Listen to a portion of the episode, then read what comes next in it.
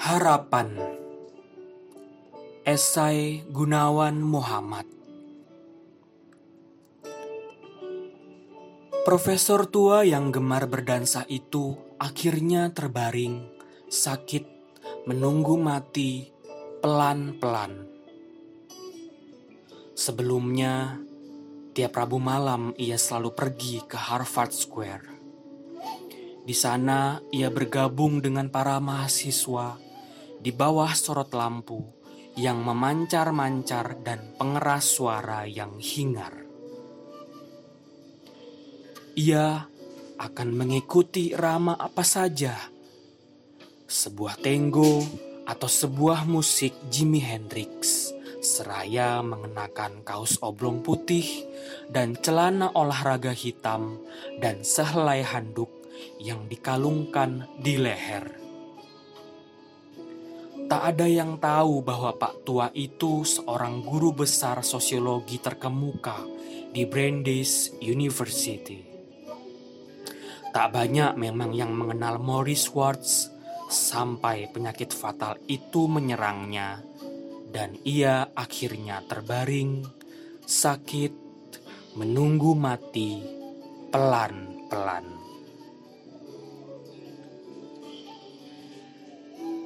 Kini sebuah buku ditulis tentang hari-hari terakhir orang tua itu oleh Mitch Album, bekas mahasiswanya seorang sahabat saya membelikan buku itu. Just This with Mori. Tentu saja bukan karena ia membayangkan saya terbaring, sakit, tetapi karena dalam catatan Mitch album yang tipis itu, tak sampai 200 halaman, kita dapat membacanya. Bagaimana di hari-hari terakhirnya, Morris Watts berbicara dengan jasad yang semakin macet tentang pelbagai hal yang menyangkut hidup dan mati yang entah kenapa bagi saya menjadi soal harapan. Dalam umur 60-an, Mori seperti terkena asma. Pada suatu hari, ketika berjalan sepanjang sungai Charles, angin dingin bertiup ke tubuhnya dan ia seakan-akan tercekik. Ia jatuh dan diangkut ke rumah sakit. Dokter menyuntiknya dengan adrenalin. Beberapa tahun kemudian, ia mulai sulit berjalan. Pada suatu hari, ia terjatuh di tangga teater. Orang menyangka itu hanya karena ia tua. Tapi Mori tahu ada sesuatu yang lebih serius ketimbang itu. Akhirnya ditemukan Mori menderita ALS atau amyotrophic lateral sclerosis. Sistem sarafnya kena penyakit yang tak bisa diobati. ALS melumerkan saraf kita. Sering dimulai dari kaki, lalu menjalar ke tubuh atas.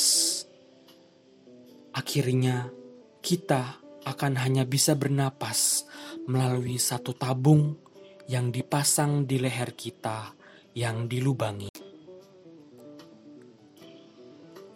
Nyawa kita seakan-akan tersisa di dalam onggokan yang lumpuh yang hanya bisa mengerdipkan mata.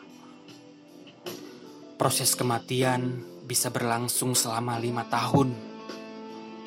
Dalam kasus Mori, dokter memperkirakan dua tahun. Profesor yang tak bisa lagi mengajar itu pun tahu, tak ada yang bisa ia bantah. Ia memutuskan ia akan membuat kematiannya sebagai proyek dia yang penghabisan. Belajarlah bersama aku dalam perjalanan sakit menuju maut yang pasti dan pelan ini. Maka ia pun membentuk kelompok diskusi tentang kematian. Ia menerima wawancara dan ia menjadi terkenal ketika di bulan Maret 1995 ia muncul dalam wawancara dengan Ted Koppel dalam Nightline di televisi ABC. Ia juga membuka semacam kuliah mingguan. Itulah yang terjadi pada tiap hari Selasa sampai ajalnya tiba. Mitch Album, bekas mahasiswanya yang sangat menyayangi guru yang baik itu, menyediakan diri untuk jadi satu-satunya murid. Ia akan datang sehabis sarapan. Di sisi ranjang tempat sang profesor terbaring, dan menatap kembang sepatu yang tampak di jendela ruang studi, ia akan merekam kuliah itu. Dr. Morris Schwartz tak mengajarkan lagi sosiologi, tapi sesuatu yang lebih dalam dan lebih pendek. Serangkaian kuliah tanpa buku yang akan berakhir bukan dengan sebuah wisuda, tapi dengan pemakaman.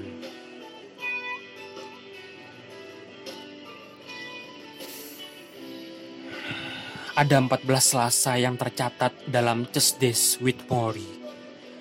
Ada sejumlah topik yang dibahas, di antaranya tentang kematian, tentang keluarga, tentang emosi, usia tua, cinta, maaf, dan pelbagai hal lain.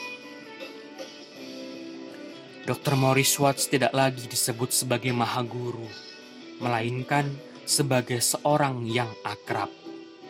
Album memanggilnya coach dan juga dengan nama depan Mori. Yang diutarakannya kian lama kian ringkas, karena tubuhnya kian lama kian lumpuh.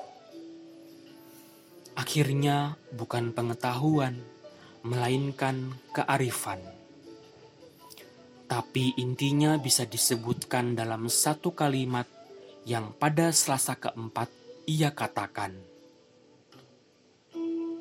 Sekali kita belajar tentang kematian, kita akan belajar tentang kehidupan. Tak banyak yang aneh dalam kearifan Mori. Mungkin tak ada yang baru Intinya adalah kepasrahan. Ketika akhirnya Mori tak bisa lagi mengelap kotorannya sehabis buang air besar, ia menyerahkan diri, tak lagi dengan rasa malu, ke orang lain. Aku mulai menikmati ketergantunganku, katanya. Seperti kembali menjadi anak-anak, kita semua tahu bagaimana menjadi seorang anak. Ada dalam diri kita itu. Bagi saya, ini soal mengingat dan menikmatinya. Tampaklah pada Mori perlawanan terakhir bukanlah perlawanan terhadap sesuatu yang lebih kuat dan pasti menang, yang akhirnya berwujud maut. Perlawanan terakhir adalah terhadap kepedihan merasa kalah. Kita perlu menang atas godaan untuk menganggap kemenangan itu satu hal yang paling penting. Tapi tidakkah ini hanya sebuah pemberian dalih? Bukankah pasrah memberi kita ketenangan?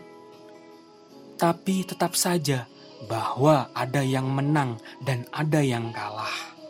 Dan kita tak pernah tahu alasannya. Mungkin kita akan mengatakan, jangan-jangan hidup memang tak pernah adil. Dan dengan itu kita bisa maklum bila kita kehilangan. Atau sebaliknya, kita bisa jadi brutal. Karena hidup tak pernah adil, pengertian keadilan adalah satu hal yang omong kosong. Mungkin soalnya tinggal memilih. Mori tahu ia jadi korban nasib yang tak ada alasannya. Yang menarik ialah bahwa ia tak memilih untuk menjadi marah dan membuat orang lain jadi korban. Harapan baginya ialah ketika ia memberi. Mungkin dengan sedih dan getir dan rapuh. Tapi akhirnya ia memberitahu kita tetap saja ada orang yang berbuat baik juga dalam kekalahannya. Bukankah itu juga harapan?